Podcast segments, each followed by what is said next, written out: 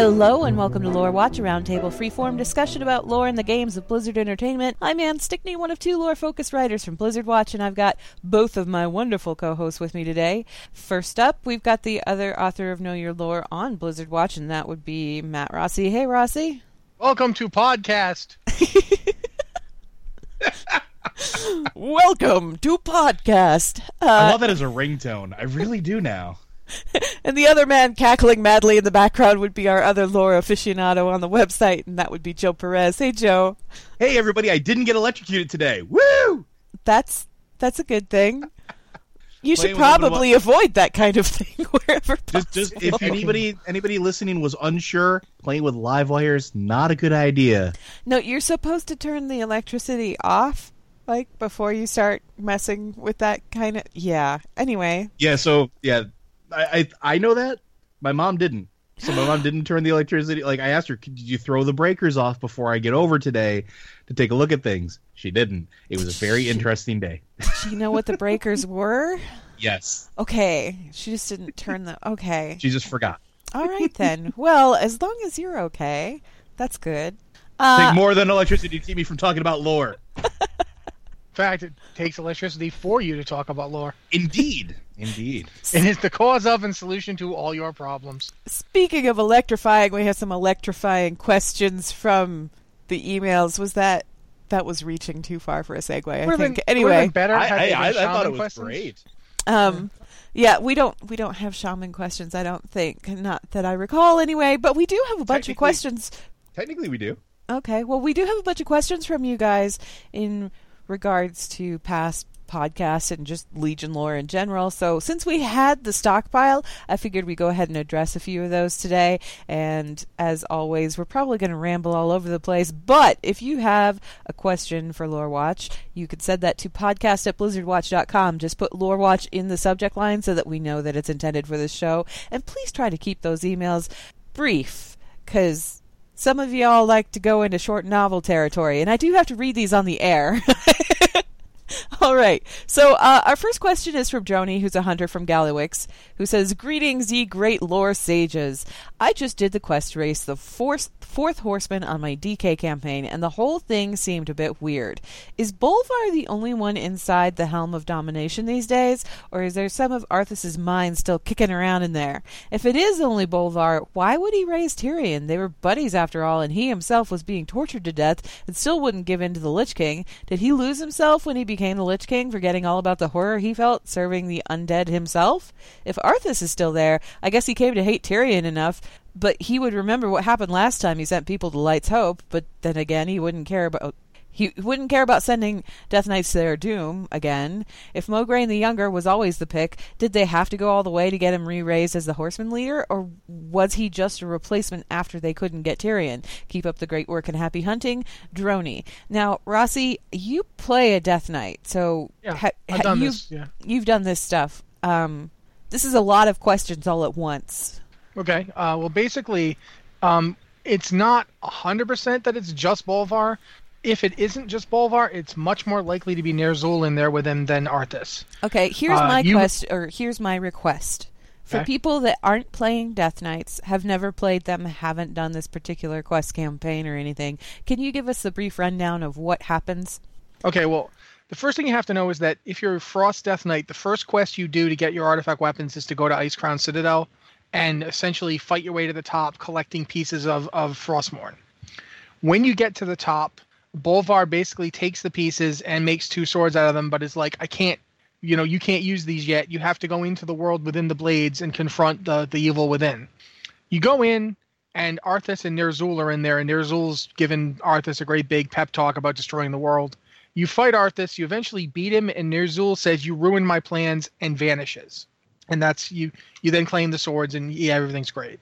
Then you go on the campaign to do the various Four Horsemen deal for the Lich King. Um, you raise um, the first one you raise is uh, oh I can never remember his name too, and he's Nag- Naz- Nazrim, not Nazrim, Nazgrim, is Nazgrim, it Nazgrim, Nazgrim.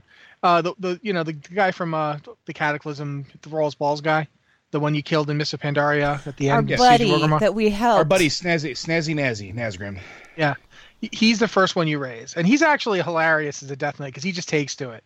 It's it's kind of funny how quickly he's like, okay, now I guess I work for you guys. Um, the second one you get is is Thoras Trollbane himself, good old Thoras from back in the, the First and Second War, head of of, of Arathor, uh, Stromguard guy. You get him next. You you kill his son Galen, who turned out to be the one who murdered him in the first place. He's kind of a big a, jerk, Galen. Not well. Yeah. I mean, they probably both are, but you know, yeah, one Galen's, of them's a bigger jerk. Galen's so crazy that he thinks he can even defy Sylvanas and get away with it. So eventually, he was going to get killed. But you do it because you want to get Thoras. So you raise Thoras. He's number two. Number three on the list is uh in, in is uh in I want to say Inquisitor Inquisitor Sally Whitemane. Uh, good old Whitemane. You you get Isn't her. She raise High her Inquisitor dead. Or Grand Inquisitor or whatever. I don't I know. I just remember as Inquisitor, but whatever. She's she's now she's a Death Knight. You you raise her next. She's number three on the hit parade. Uh, number four, as he says in in the email, is they send you they send you to get Tyrion. I think it's a it's a serious misunderstanding of how Bolvar is now to think he has any humanity left. Bolvar, whoever whoever the Lich King is up there, if it's pure Bolvar, if it's Bolvar with some Ner'zhul, if it's a mel- melding, I don't know. What I do know is this: that guy does not care a whit about pro- collateral damage. If you have to suffer eternal damnation to to defeat the Legion, he is okay with that. That does not bother him. So.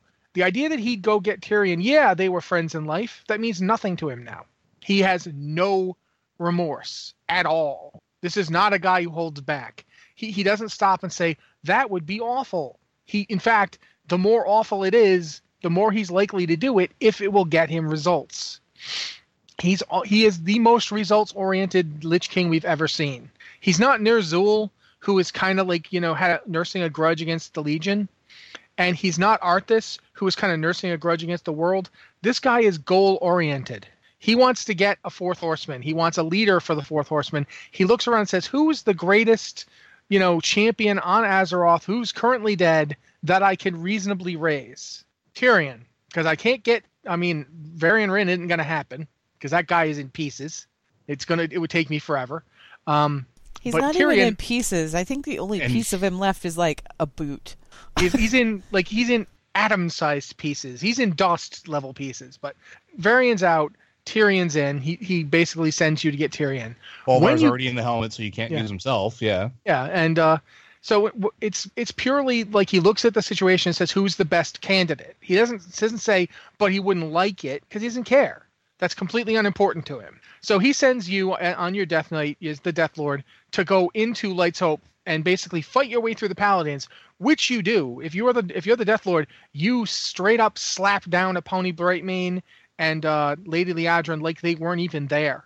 You you walk through them. They they are not an impediment to you. Uh, and then when you get there, you start trying to raise Tyrion, and that's when the Light gets upset with you because you put you brushed aside its champions. And now you are desecrating it in its own, like in its holiest of holy places. Uh, and you Darian come to Mogren, my house. yeah, you, you, you bring this. You bring this to my place, uh, and it does try to get you. It, it's it's Darion who saves you. Darion basically sh- puts opens a death gate, shoves you through it, and takes the full brunt of the light himself. Uh, you you barely manage to drag him through before he's he's toast. He so he he gets killed. He's outright dead. He is dead on the ground, and the Lich King is like, okay, well. If I can't get Tyrion, that's a pretty good sacrifice. And he raises Darion and makes Darion the fourth horseman. Darion is now therefore the, the no longer, strictly speaking, he's no longer the leader of the of the Ebon Blade. He's now the head of the four horsemen. It's implied that all four of the horsemen are pretty strongly controlled by the Lich King, which means the Lich King now has a pretty strong grip on the entire Ebon Blade. Whereas when you start this expansion, the Ebon Blade are like, we're going to work with him, but we don't trust him. By the end, it's sort of implied that they no longer have a choice. That if they're not outright controlled by, they're being influenced by the by the Lich King. So that's what's happening with that. And, and he didn't... Mograine the Younger was not his first choice. It wasn't even his second choice, necessarily. I, I get the sense you're the second choice. If if you had died, he'd have done it to you. But well, technically, you kind of are dead, but... If you died that time. Yeah. If if you if you got twice baked instead of Darion, they, they would have used you. But you live, Darion dies, so Darion's the one who gets raised. but yeah, he didn't he didn't go through a rigmarole. He was he was sincere. He was going for Tyrion.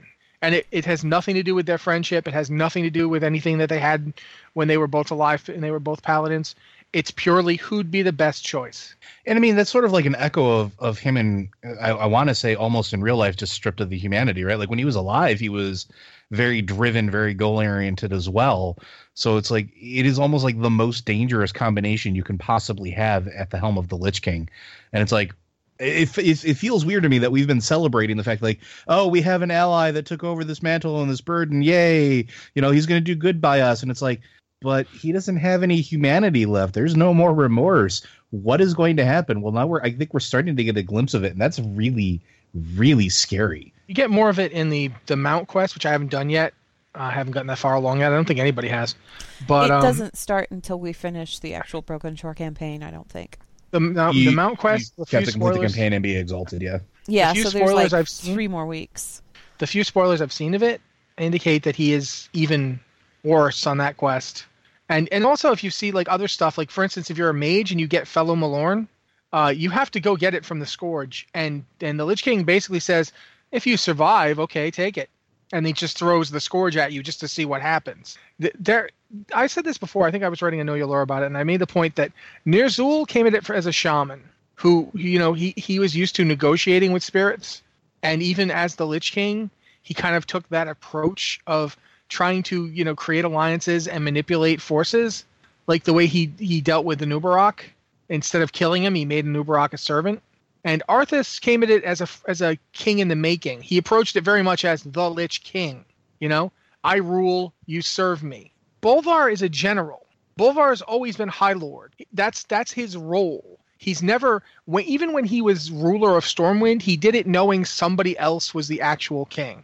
He always, it was always about duty and it was always about service. And now he's that he's very the Lich military King, minded. Yeah, now that he's the Lich King, you can see in the way he acts, he has a goal, and he approaches that goal. The goal right now is stop the Legion from destroying Azeroth, because if it does, you know, he goes with it. And he also very much, this is why I think Ner'zhul might still be hanging around in there somewhat, he hates the Legion. He's very antagonistic towards oh, them. Yeah. He does not like them. He wants them to burn. He even says, our enemies shall be crushed before us, and you shall be the instrument of my vengeance. He says vengeance. What vengeance does Bolvar have against the, the the Legion specifically? Not our vengeance, my and vengeance. Keep in mind that the Lich King is kind of this creature of eternal suffering and torment, and the whole reason that he, like, he doesn't enjoy being the Lich King. I don't think the Lich King enjoys what he's doing. I don't think he takes any pleasure in any of it, because he's this long-suffering individual. It's sort of like the Death Knights. I don't think the Death Knights really enjoy being Death Knights. They suffer. They've gotten yeah. used to the suffering well, Ro- part of it, but it's not that they really enjoy it, I don't think. And I think Rossi makes a really good point, too, though. Like, the, the verbiage used there is kind of key, because Bolvar didn't die to the hands of the Legion. He died to the hands of the Lich King. So, like, if it was well, anything he died to do with because own... of the plague. Well, hold on a second. But, I mean, who tormented him? Who brought him back to life? Who was, who was making an the example? The Red Dragonflight. Here's and? the thing about Bolvar. This is the weird thing about Bolvar, right? Okay, Bolvar was like this shining bastion of the Alliance and the head of the Alliance forces in Northrend. He goes to fight at Angregar the Wrathgate. And maybe he would have held up against the Lich King. Maybe not. Probably not, because the cut, Lich King kind of cut through uh, Sourfang the Younger like he was hot butter or whatever. That didn't work at all. But before we could find out whether or not Bolvar could actually make a dent in the Lich King at all, he was interrupted by the arrival of Putress, who just like flung a bunch of plague into the whole proceedings, and Bolvar was stuck in the middle of it, and there was nothing he could do. And as he's sitting there dying, his vision going dark, he sees these red dragons flying overhead, and they're dousing everything with the flames of life. That's mm-hmm. that's what the Red Dragonflight is all about. That's what they do. And because Bolvar wasn't quite dead, he was cauterized by these living flames and became this thing that wasn't dead, wasn't alive. He was just there. And he looked terrible. he he did not look Whoa. good. Like, not even a little. He looked, he, he was like the sort of thing that you find in your deepest, darkest nightmares. And he knew that he couldn't go back to Azeroth.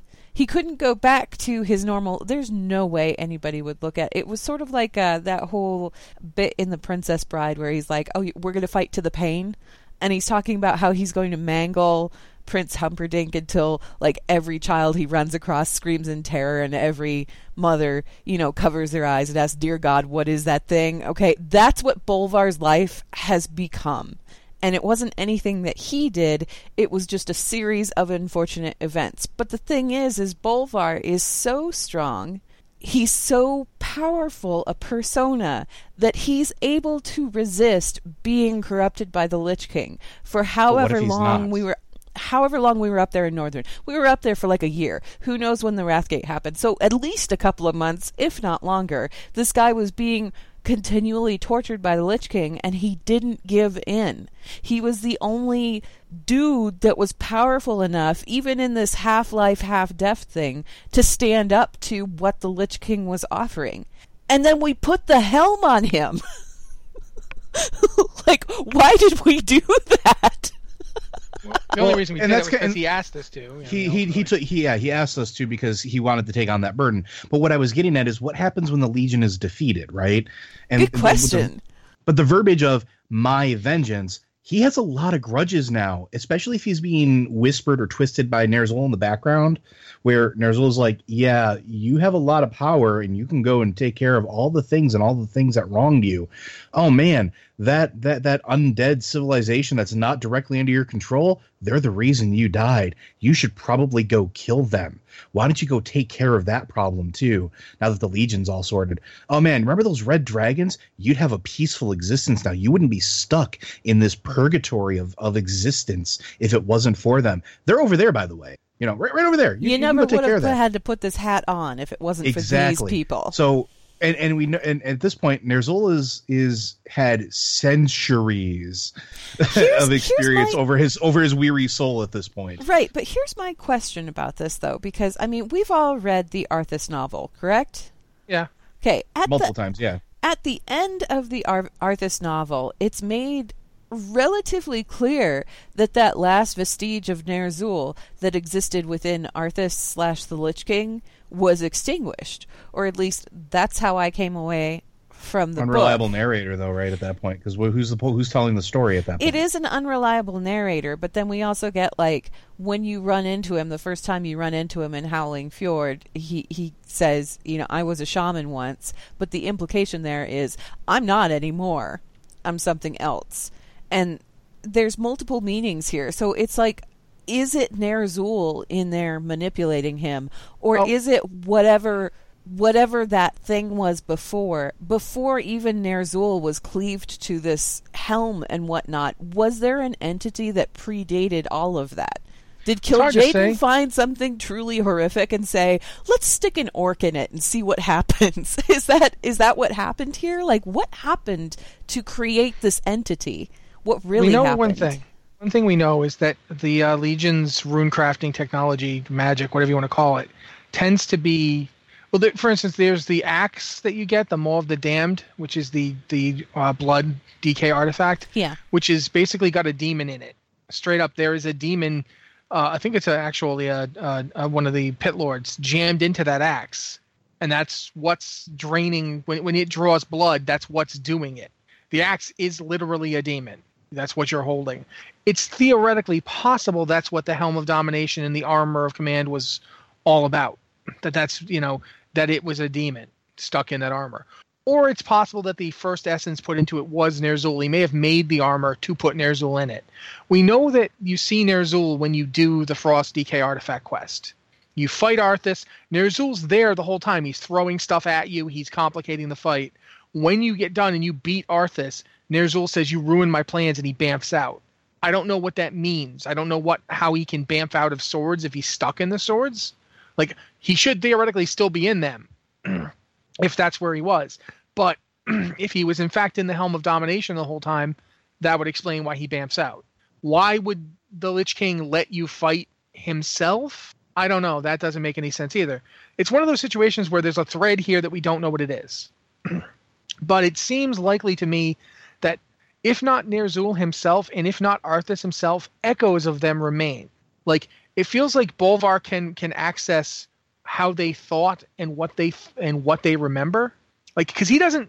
There's continuation. He remembers all this stuff that happened to the Scourge before he became the Lich King.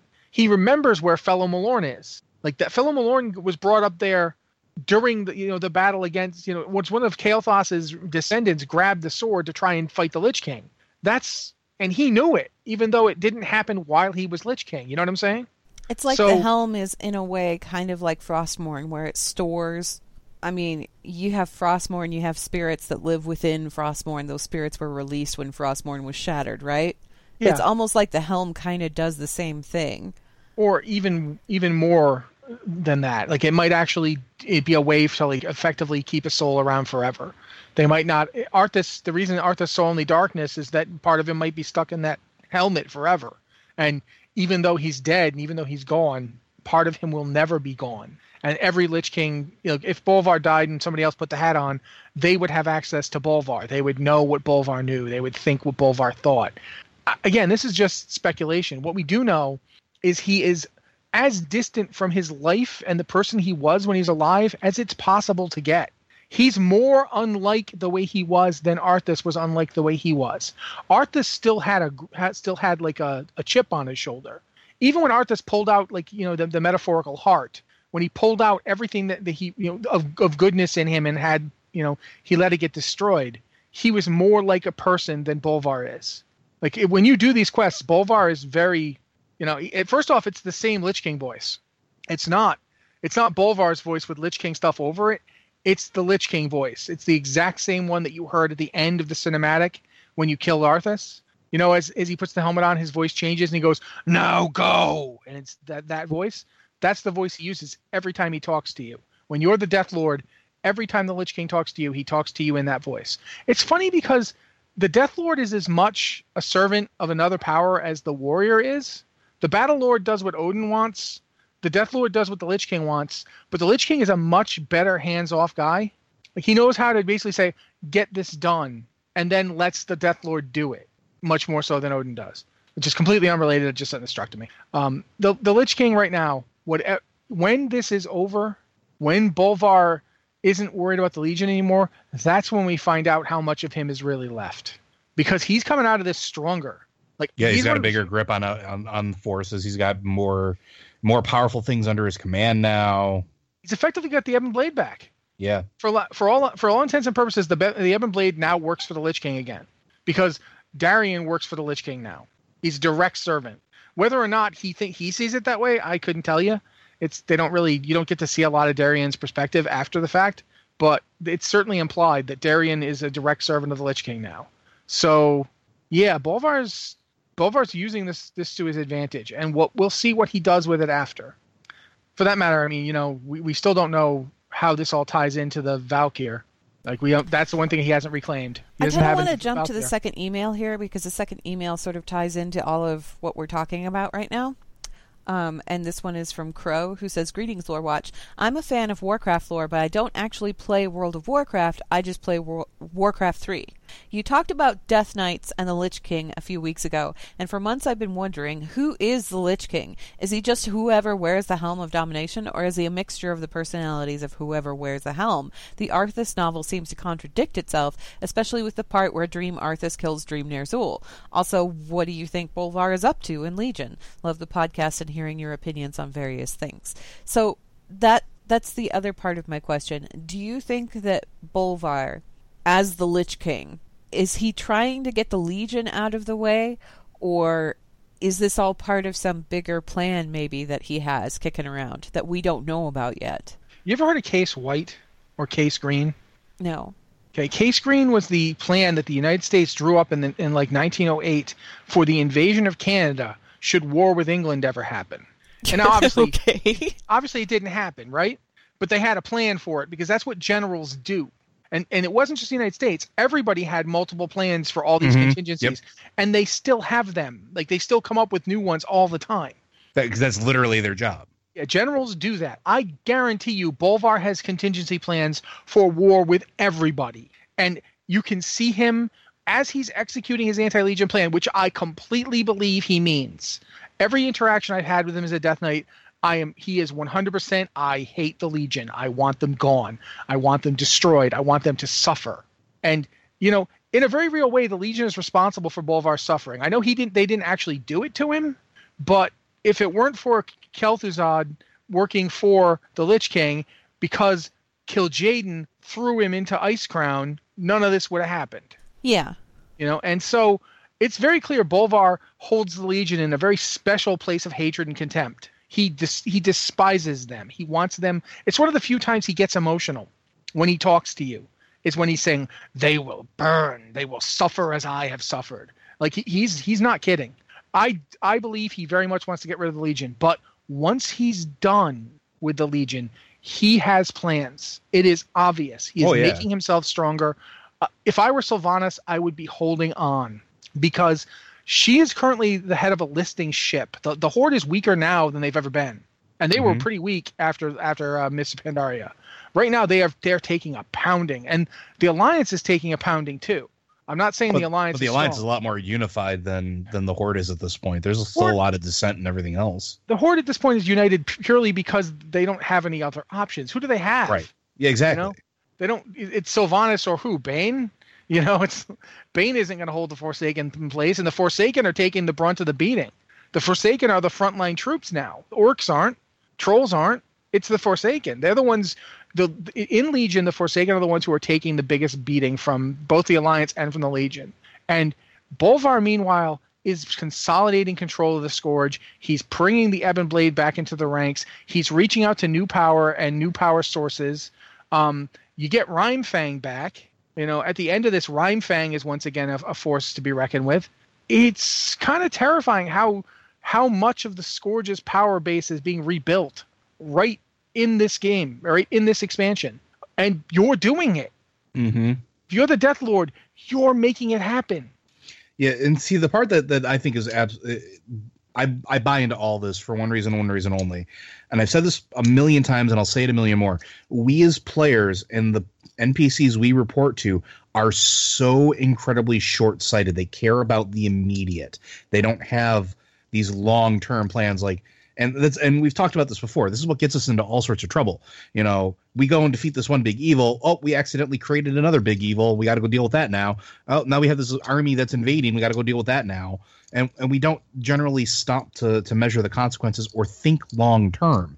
Bolvar does exactly the opposite. As a general, that like like you've just pointed out, that's his job. His job is to think long term. So to think that, you know, this is all we're seeing is what immediately is there would be all there is would be incorrect. There, there, there's a long-term game.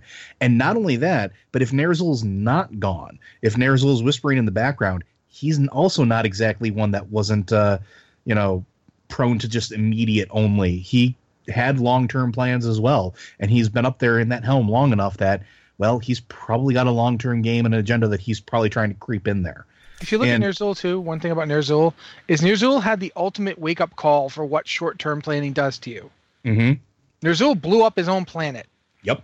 Uh, and it's funny because we've had Illidan this whole expansion, and we've seen it throughout Illidan's life. Illidan has done whatever he thought necessary to win the, the battle against the Legion. And it's kind of like a, another example of that kind of thinking where you'll do anything and sacrifice anything for victory, and you don't think about what it is you're sacrificing. Which is why Illidan looks like a hat rack now, because he didn't stop to think about what he was doing. He was like, okay, I'm going to draw all the power out of the Skull of Gul'dan. Well, okay, now I'm a monster, but whatever. It was necessary. Bolvar isn't that kind of thinker.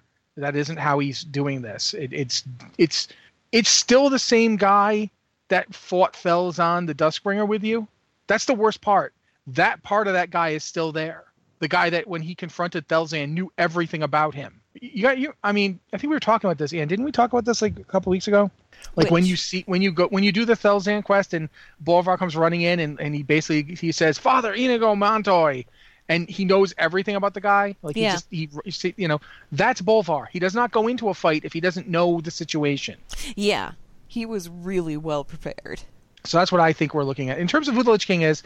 It's kind of hard to say. It's hard to say if the Lich King is just the person who wears the helm or if it's a combination. It feels, if Bolvar isn't influenced by them, he still feels like he has access to them. Like he can look in, the, he can look back and say, okay, this is what Arthas did.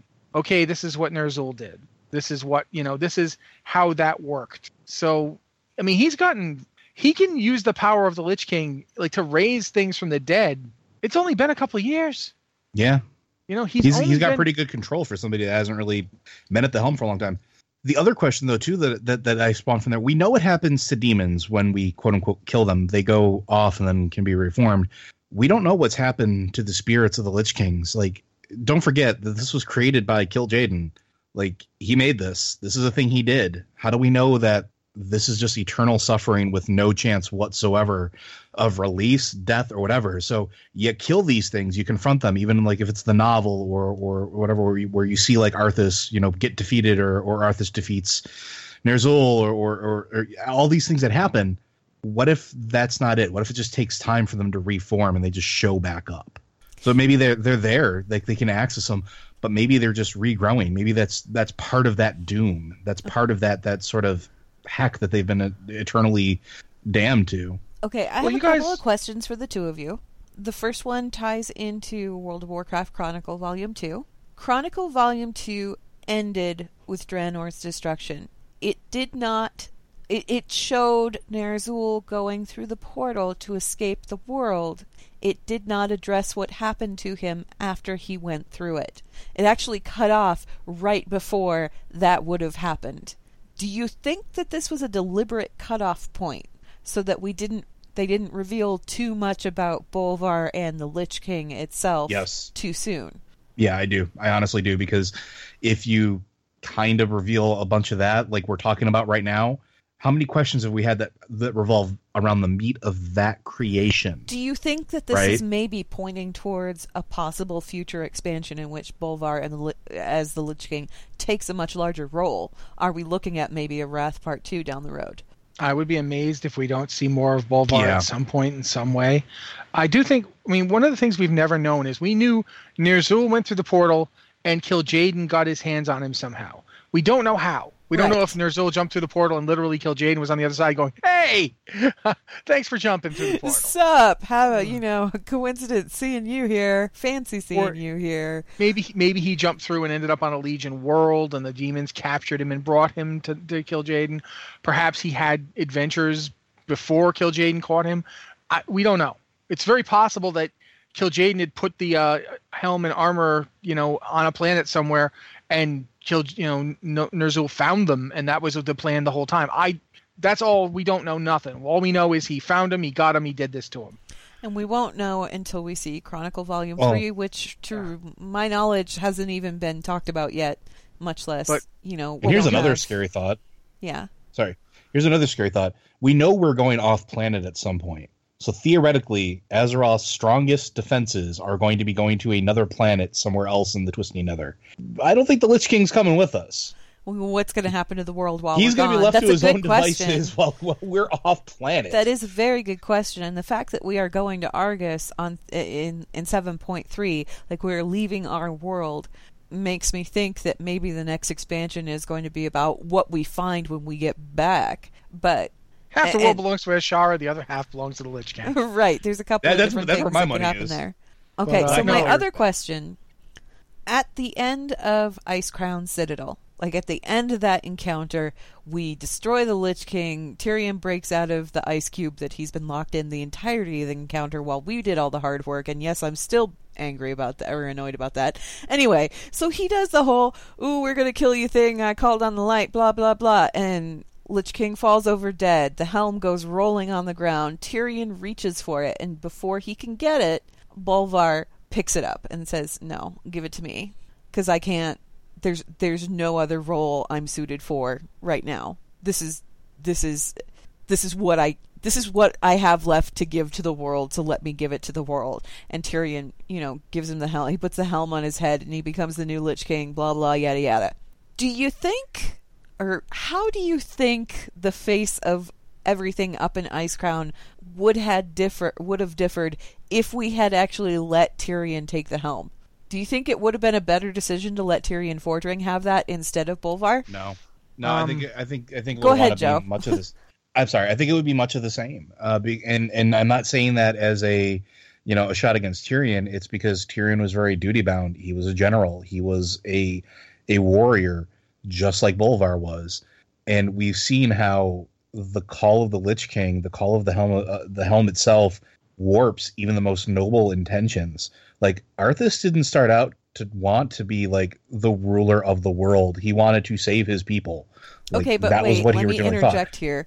Wouldn't it have been better to have Tyrion, the general guy, get the Lich King's helm, become the Lich King or whatever, and then have Bolvar outside of the Lich King's helm, the one guy who was able to resist the corruption of the Lich King, up there holding the new Lich King in check? Would that mm. not have been a better idea? I honestly think it would have been a better idea to have nobody take the helm and us just deal with the consequences. Mm. Like, at that point, at that point, sure, the undead aren't going to have anybody to control them, but who cares? We have what them about penned you, Rossi? Um, I don't think Tyrion would have been a better choice, because I think Tyrion, Tyrion was tired, and that's not a knock on him. Uh, it's just a fact. He lost his son. He basically put all of his remaining purpose into stopping the Lich King, and he did it. And you saw after he did it, it's like he called upon the light to his absolute maximum extent at the top of Icecrown. He pulled in that one last favor, and the light was like, all right, I'll favor you with this. I'll break that ice so you can you can save your people. And um, that's the last time. That's this is. I'm sorry, but this is the last time you'll be able to do this.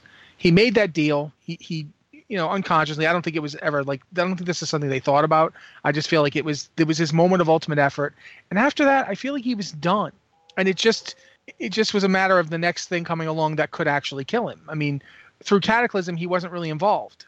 You know, he was kind of just hanging out, you know, in his former territory while we dealt with problems. And, you know, very much so in Mists of Pandaria had very little to do with him. Uh, you know, Warlords of Draenor, okay, there's some stuff happening out the Dark Portal. Send some guys down, um, you know, whatever.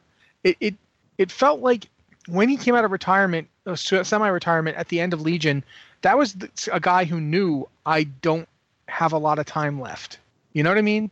So had he put on the helmet, I feel like he would have just surrendered, because he was done. Like, when he picks up the helmet, he picks up the helmet. He he actually puts it on Bolvar's head. He's holding it, and he's looking at it, and you hear him say, such a heavy responsibility. It must be mine, because there is no one else. And that's when Bolvar speaks and says, yo, over here. And I don't feel like Tyrion, like, Tyrion would have done it, because, as, as Joe said, he's duty-bound. But he wouldn't, he didn't have any more fight left in him. Yeah. Like, that's why he dies on the Broken Shore. It's not that he's a bad person. It's not that the light didn't, for lack of a better word, love him or respect him. It's that he was done. It, it, you couldn't ask him for any more. He gave his all. The only thing he had left was his life, and then he lost it because that was it.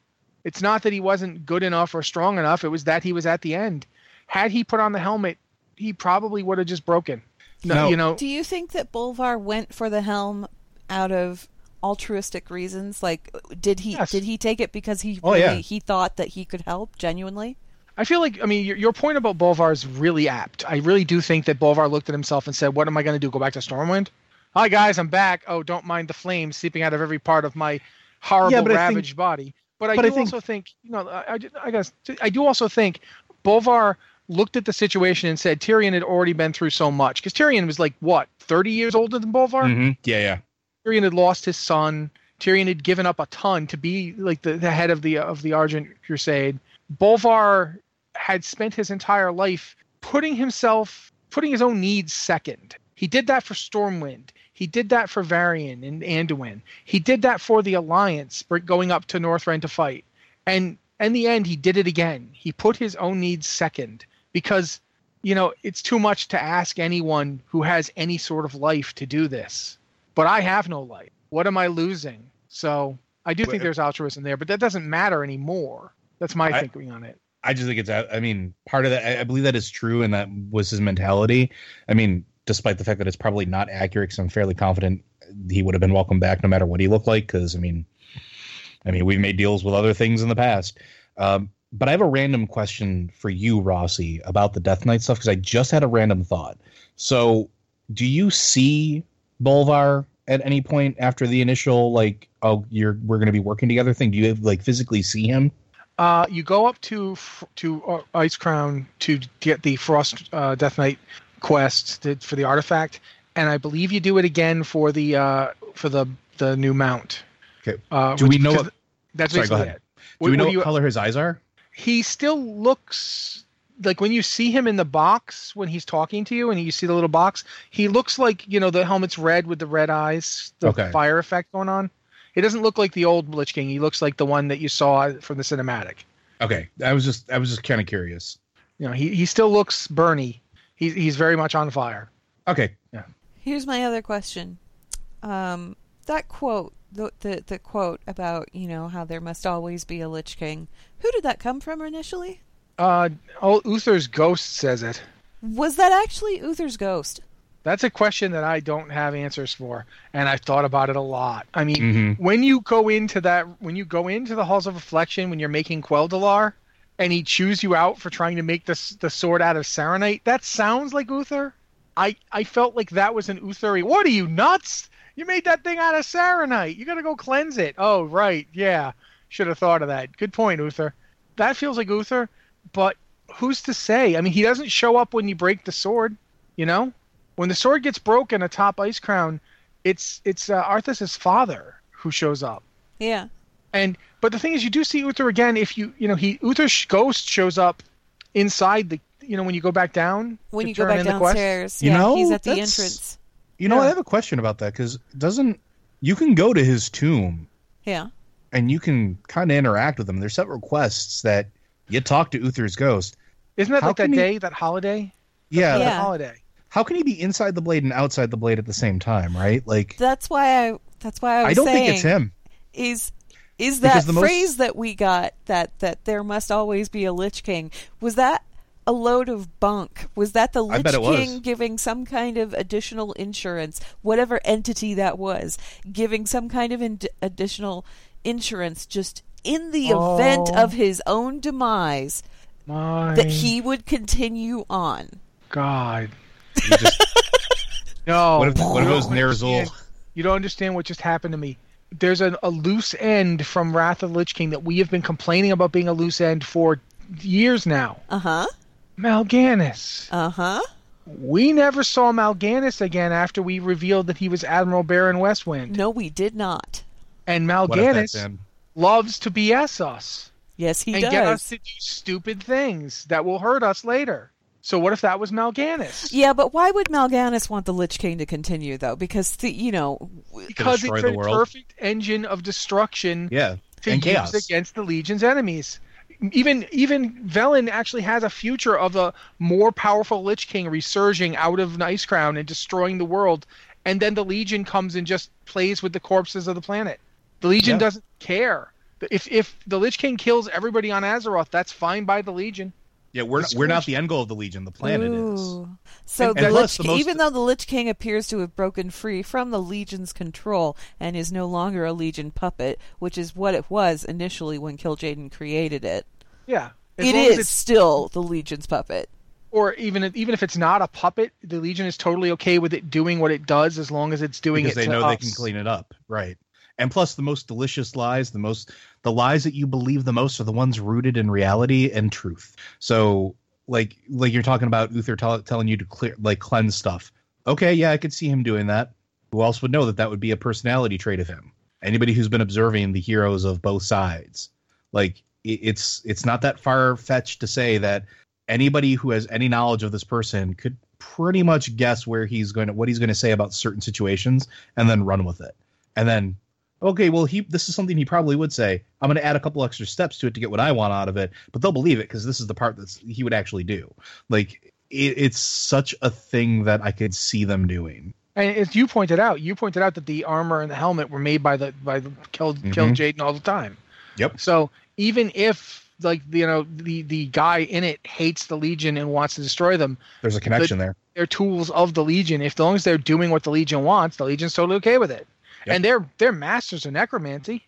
Yes, they've been they raising are. The dead. They've been raising the dead way before the, the Scourge existed. This is so, something yeah. that has been bugging me for a while, though. You know, every time I thought about the Lich King and this whole "there must always be a Lich King." Okay, that totally makes sense. Yeah, sure. You need a, you need a tool to keep the Scourge in check. Yeah, that totally makes sense. Except that, you know, maybe it doesn't. And and who told us that to begin with? Was it something that we discovered? No, it was something that a ghost. That was supposedly encased in Frostmourne told us, except that that spirit was also seen elsewhere So it's like it's like RollCon Part Two. Yeah, it's it's messed up, and in, it even if it, it was in fact not Mal- Mal'Ganis, which I might just be pulling on because I love Mal'Ganis and want to see him more often.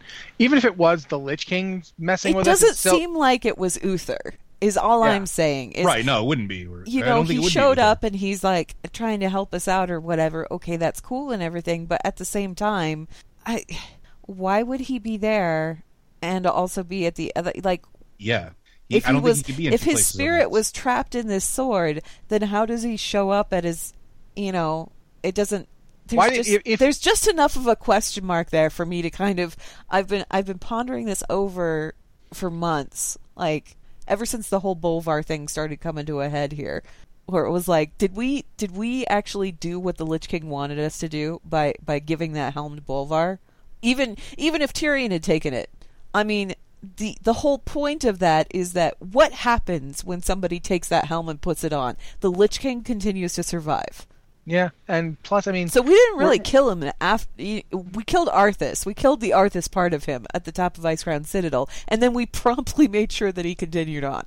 Well, plus there's the fact that we bought that whole idea that there must always be a Lich King because the Scourge will run out of control. It's like, so what if they do? They're penned yeah. up on a glacier. That's exactly what, yeah. They're penned even even the ones that aren't penned up in a glacier, even the, the mindless ones that are in like the plague lands. So what? We we can pen we can keep them there, or we can kill them, or we can kill them. We have the forces. We are powerful enough to do this. Yeah, it, it is interesting to think about. And and now the Lich King is stronger than he's been since Wrath. Right now, Bolvar as the Lich King is stronger than the Lich King has been in quite some time. He's he's Here's going from question. strength to strength too.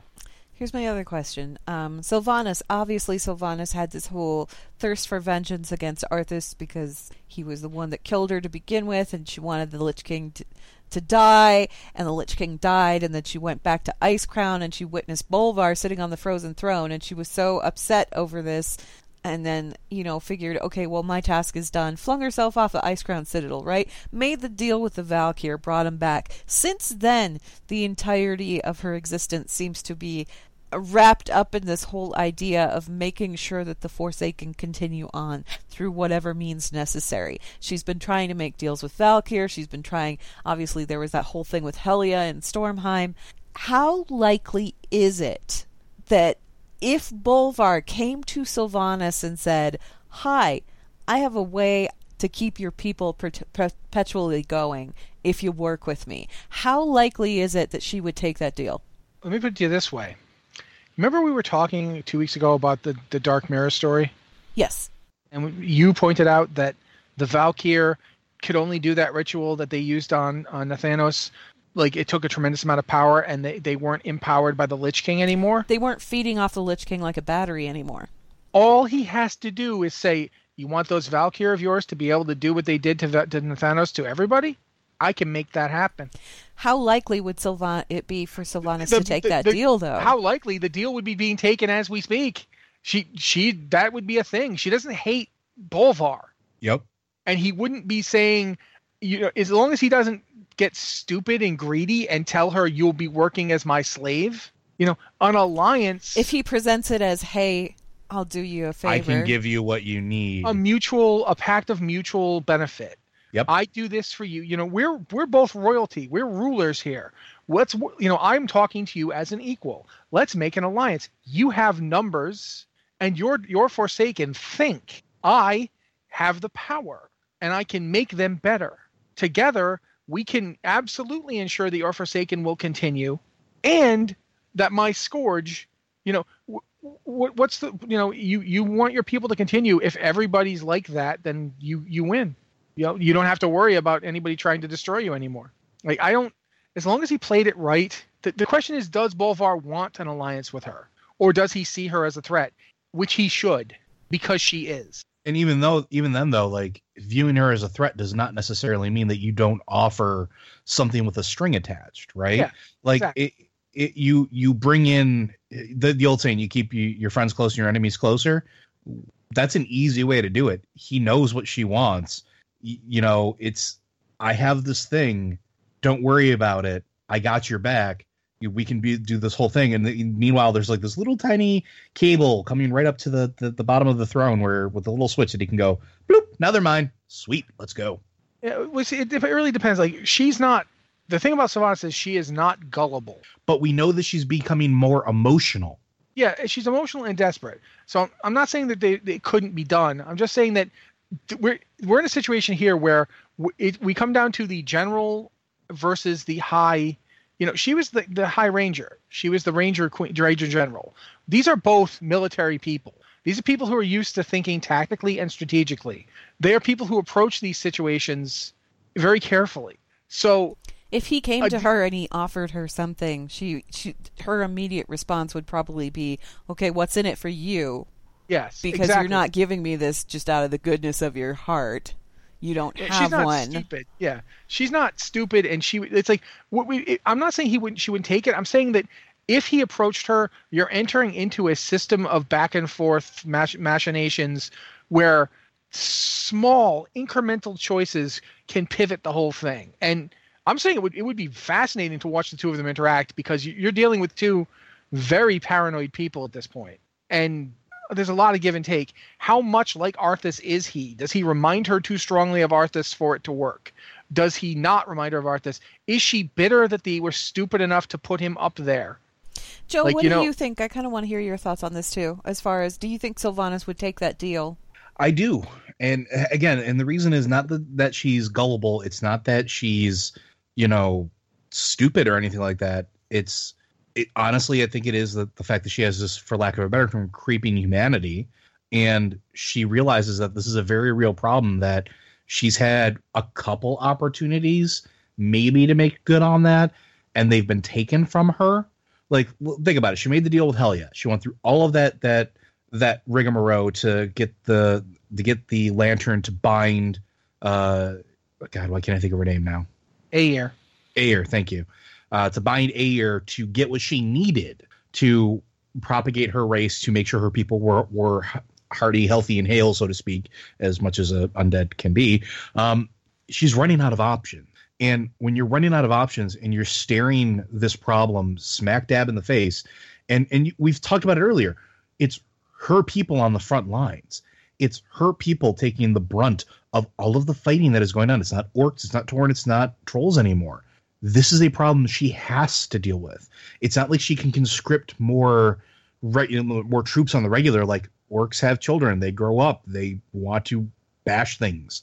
Tauren grow up. They get strong. They can become warriors. Same with trolls. She doesn't have that option. Her race doesn't procreate. There have been, I mean, unless she creates them or has the power to create them, that's it. This is a problem that she doesn't have a solution to, and she knows that. And I think in the back of her mind, even if she knows there might be a string attached, even if this might be a bad idea, what other options does she have? I think she would take the deal. Okay. I think she would take the deal because she needs to make sure her people are, are can continue on. And now she's the war chief. She has to keep the horde intact. And if she has no frontline warriors, that kind of ruins that whole thing, especially when the Alliance goes, all right, well, we're done with the Legion and we're done with all this. We still got a bone to pick with you about stuff that's happened over the years. Let's go knock on your door. She doesn't have a choice.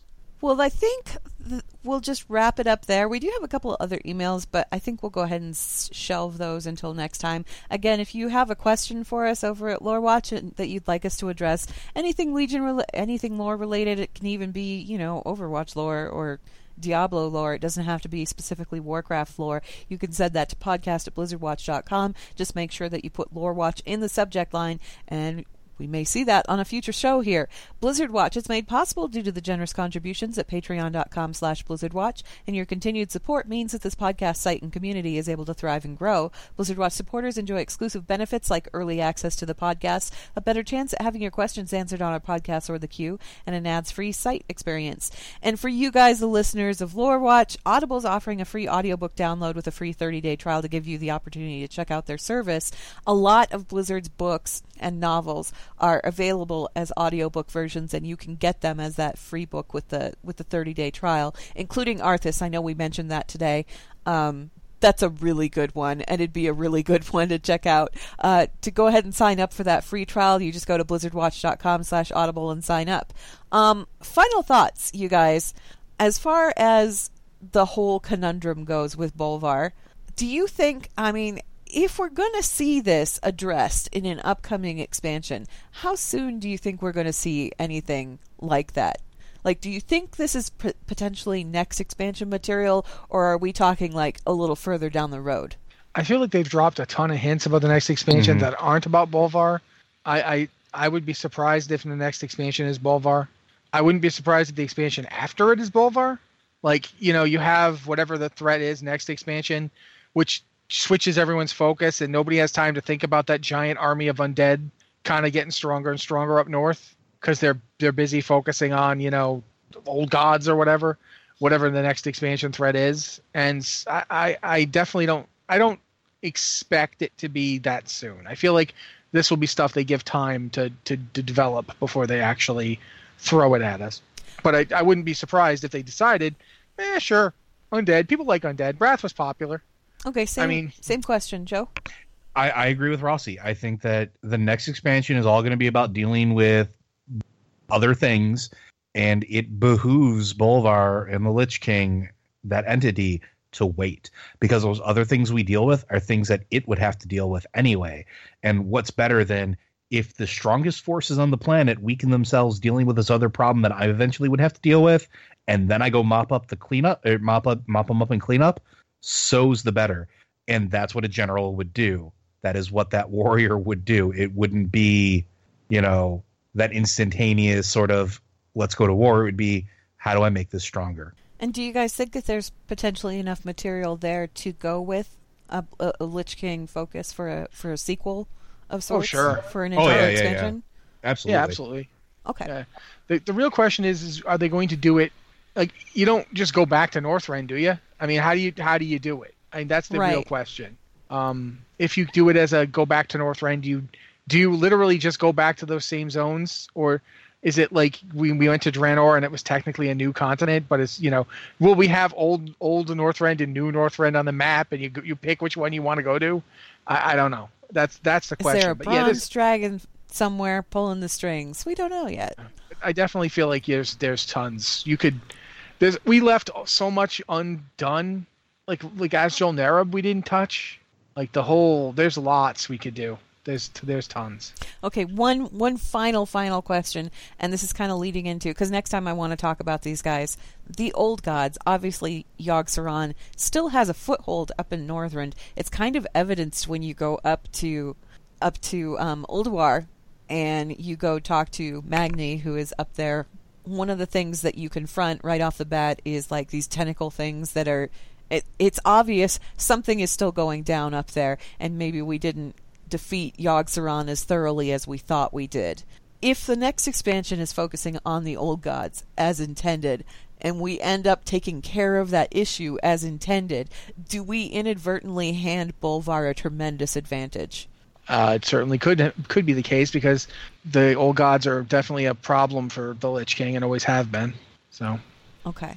What do you think, Joe? Yeah, I mean, that's a hard one. It, it's definitely definitely a possibility that we there's a lot of plot advantage. points. There's there's a lot of plot points that they can play with, yeah. isn't there?